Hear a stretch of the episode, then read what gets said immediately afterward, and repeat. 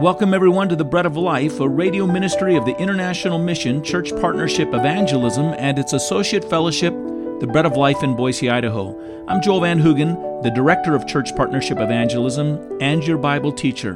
CPE has missionaries in South America, Europe, and Asia. If you wish to learn more about our work, go to traincpe.org or breadoflifeboise.org. Luther called the book of Romans the chief part of the New Testament. Calvin said that the book of Romans opened the door to all the treasures of Scripture. It is a New Testament book that all believers should commit to studying.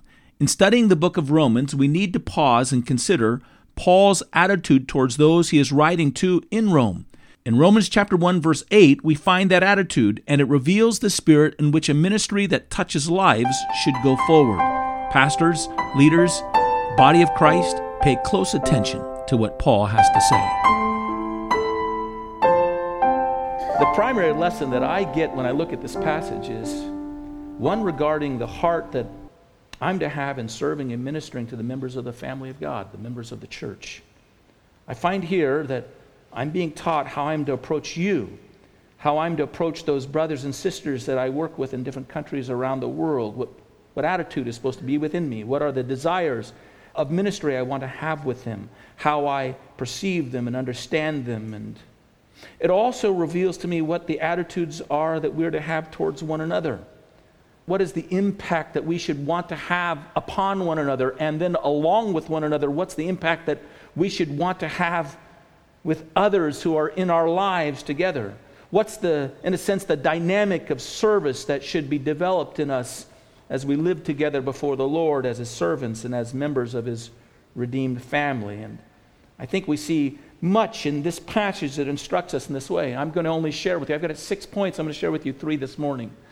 And we'll just begin working our way through it, and we'll see these attitudes that shape. And, and keep in mind now, this is what is in the heart of Paul before he ever writes his letter to the Romans, before he steps to minister to them.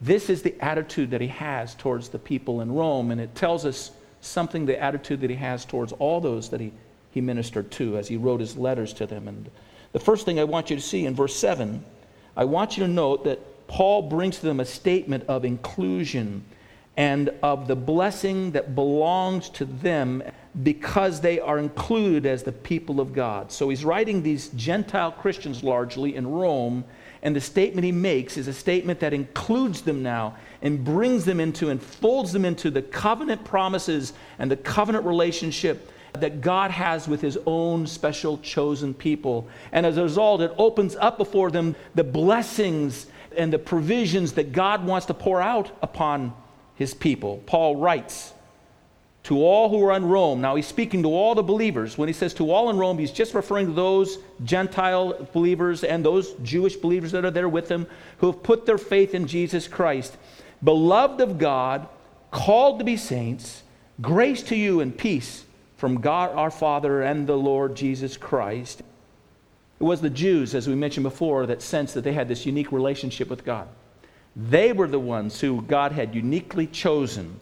God had uniquely loved, and in that love, God had uniquely chosen, and out of that choosing, God had uniquely called in order that they might be holy people. That's why they were considered holy people. They were holy because God loved them, and God chose them, and God called them. And so that separated them out for uniquely God's gracious goodness to be poured out in favor upon them above all people, and God's peace and the great relationship that they would experience above all people. And you see this idea develop throughout the Old Testament.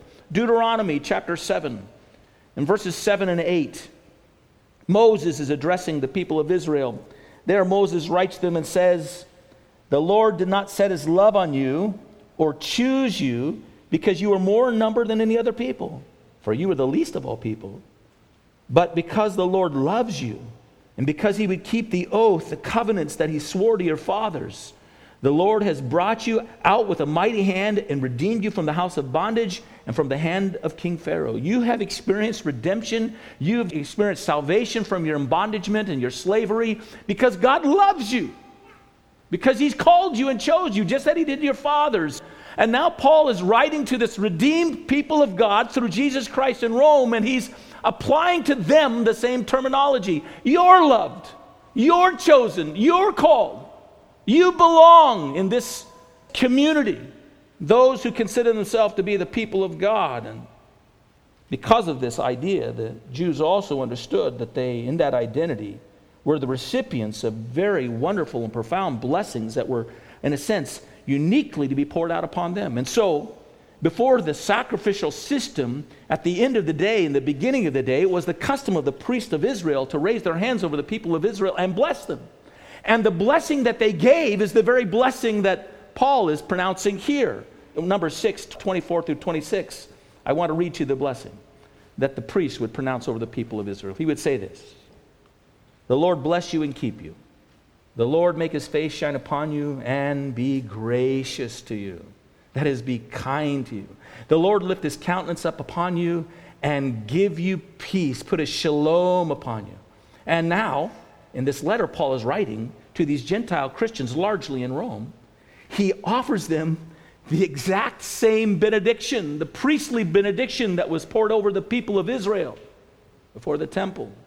Not only does God include them into the people of God, but now he, he includes them into the claim of God's gracious outpouring and God's peace and God's blessing. And, and not only does he say, now the, the Lord bless you, but now he says, the Father bless you and Jesus Christ. And so he places the Gentiles within the people of God, and he places the Lord Jesus as the blesser within the Godhead himself, the one blessing.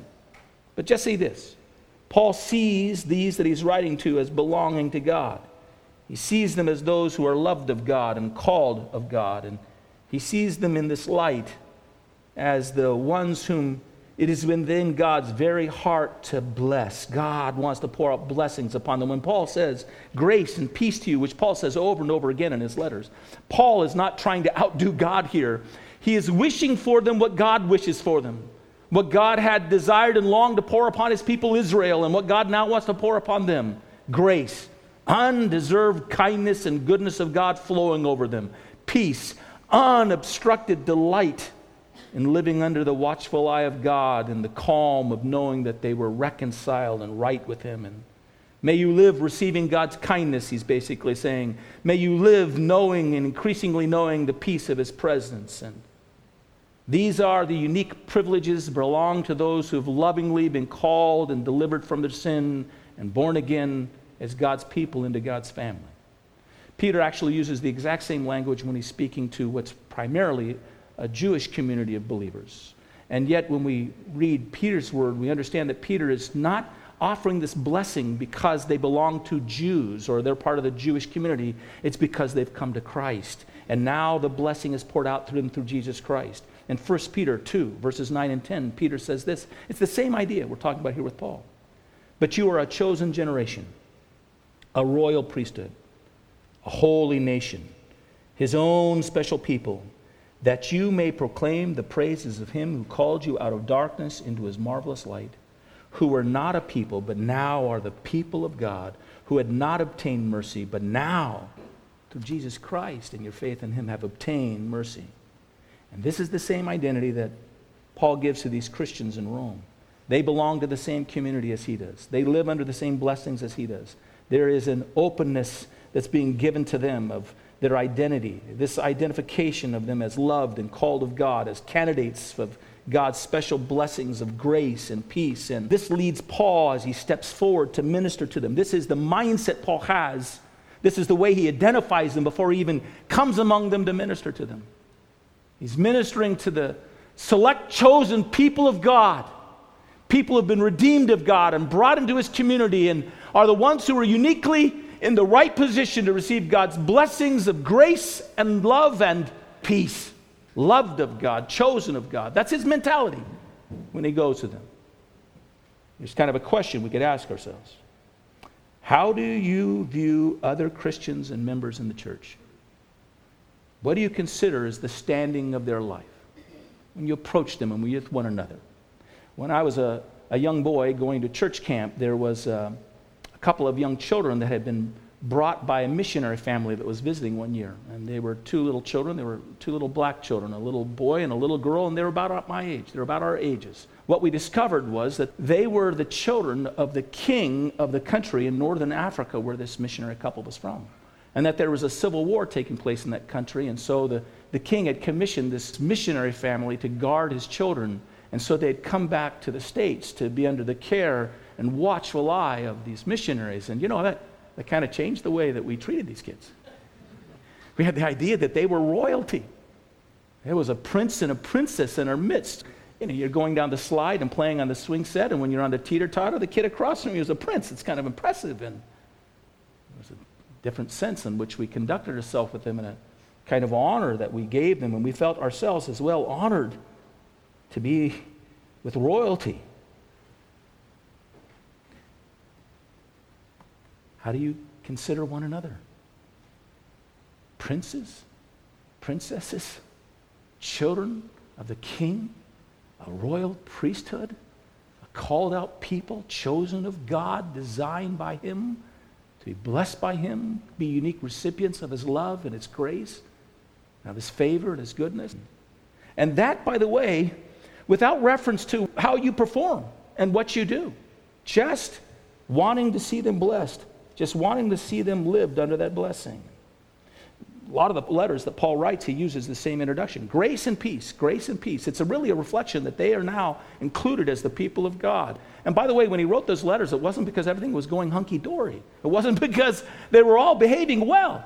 Oftentimes, he wrote because they were kind of being problematic and they were kind of doing some disappointing things and they were expressing themselves in ways that were not really particularly honoring to one another and God, but Paul, when he goes to address them, never forgets. They're the people of God.